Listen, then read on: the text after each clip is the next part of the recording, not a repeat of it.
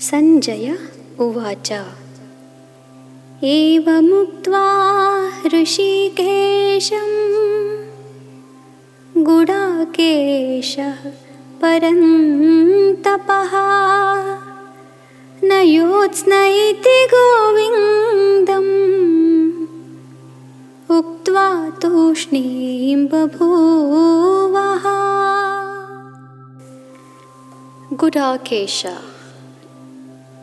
Gudakeshaha Parantapaha. This, these two are the words for Arjuna, the one who is conqueror of enemies and the one who has conquered laziness and sleep. He is the one. So Rishikesham, so he is speaking that his senses are drying out. He is so exhausted and he is telling all that to Govinda and Hrishikesha, who is the Lord.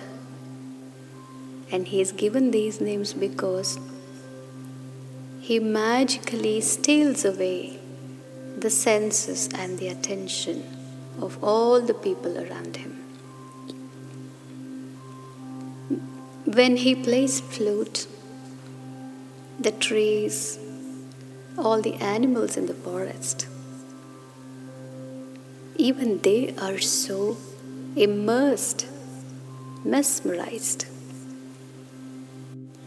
And by his presence and by his lustrous beauty, he's capable of magically taking away all our attention and senses towards his side. So, right before him, he has this personification of control. And the one who is capable of making his slaves the others' attention. But Arjuna has won the sleep of mortals, but spiritually a sleep has come over him now. He does not realize who is before him. But Sanjaya is able to see it. And subtly, he is also telling Dhritarashtra that Arjuna's problem is that only his senses are bewildered,